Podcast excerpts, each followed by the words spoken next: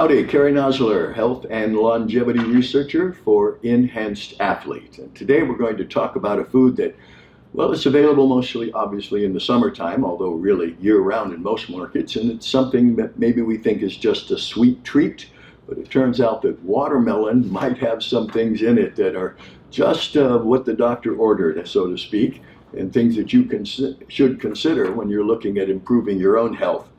Alongside of tomatoes, which are a very good food when they're ripe, watermelon has moved up to the front of the line in recent research studies on what's called high lycopene foods.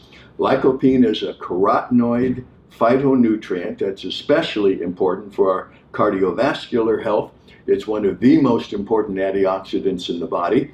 And among cardiovascular health, it also helps protect the skin, incidentally, from UVA and UV radiation. Doesn't mean you should just go out there and bask in the sun all day long, but it does mean that it offers some protection there because of its anti inflammatory properties. An increasing number of scientists now believe that lycopene uh, is also important for bone health. So when you're looking for a complete formula, you're looking at calcium, vitamin D, magnesium, vitamin K2, and maybe even lycopene. Uh, among whole, fresh fruits commonly eaten in the U.S., watermelon actually accounts for more uh, intake of lycopene, and this is by weight of fruit eaten, than any other fruit that we're eating right now. Pink grapefruit and guava are two other important fruit sources of lycopene. Um, uh, those are most often consumed in the form of juice. Health scientists are becoming more and more interested as well in the citrulline content of watermelon. Citrulline is an amino acid that's uh, commonly converted by our kidneys and other organs into arginine.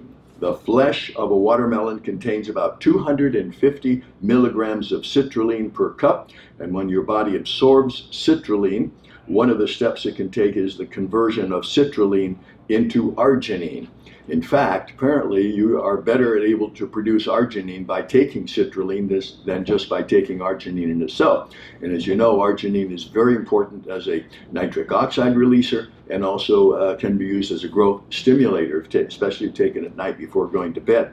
And that would apply to citrulline. Citrulline malate is also something that athletes have used with great success uh, prior to a workout for increased uh, energy, increased motivation, and such.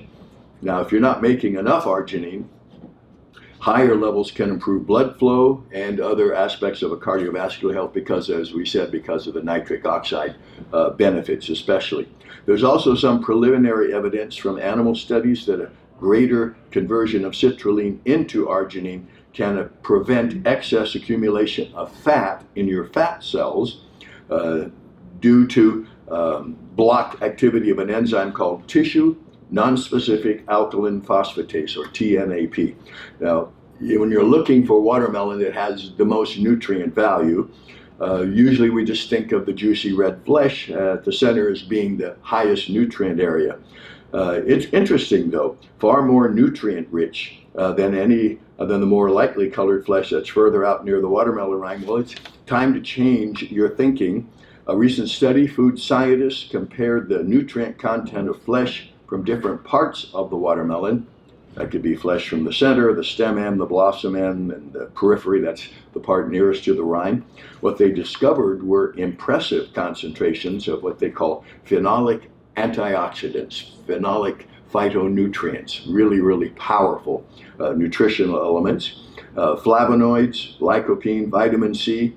Uh, the exact distribution was dependent on the variety, but there was no area of the watermelon uh, that that did not contain uh, lots of nutrients and even what you might do. Uh, the reason I say that is because years ago I went to a health ranch and one of the things they did in the middle of the day we had a watermelon break. But we were required at the time to eat not only the flesh but also the rind and the seeds.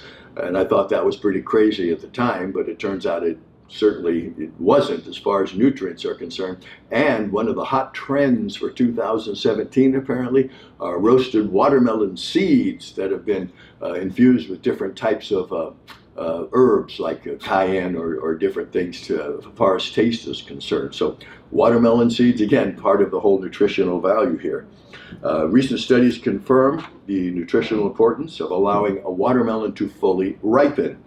Uh, the biggest jump in lycopene content occurs at a time when the watermelon's flesh turns from white pink to pink. As that continues to go and the watermelon continues to ripen uh, to red, the lycopene content becomes even more concentrated.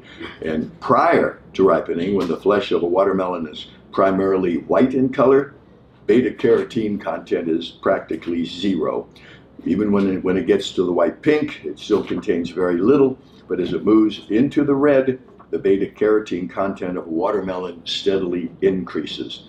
Like lycopene and beta carotene, the phenolic antioxidants in a watermelon increase consistently during ripening all the way up to the appearance of fully red flesh. Bottom line, eating a ripe watermelon can really pay off in terms of nutrient benefits. Now, as far as picking a watermelon, I've tried all kinds of methods the pat the watermelon, listen for the sound. I do that. I don't really know what sound I'm supposed to look for. But the only thing I can tell you is that because they take a while to ripen, as they're in the field, uh, the part that's on the ground will be white. So if you have a, a nice white spot, big spot down at the bottom, that means the watermelon was allowed to stay there for a considerable period of time. And hopefully that would make for a very, very uh, red uh, watermelon that's, that again would fit all the nutritional cues. So watermelon, part of the seasonal eating opportunities with summer coming up, uh, something to take advantage of. I'm Kerry Nosler, health and longevity researcher for Enhanced Athlete. Thank you.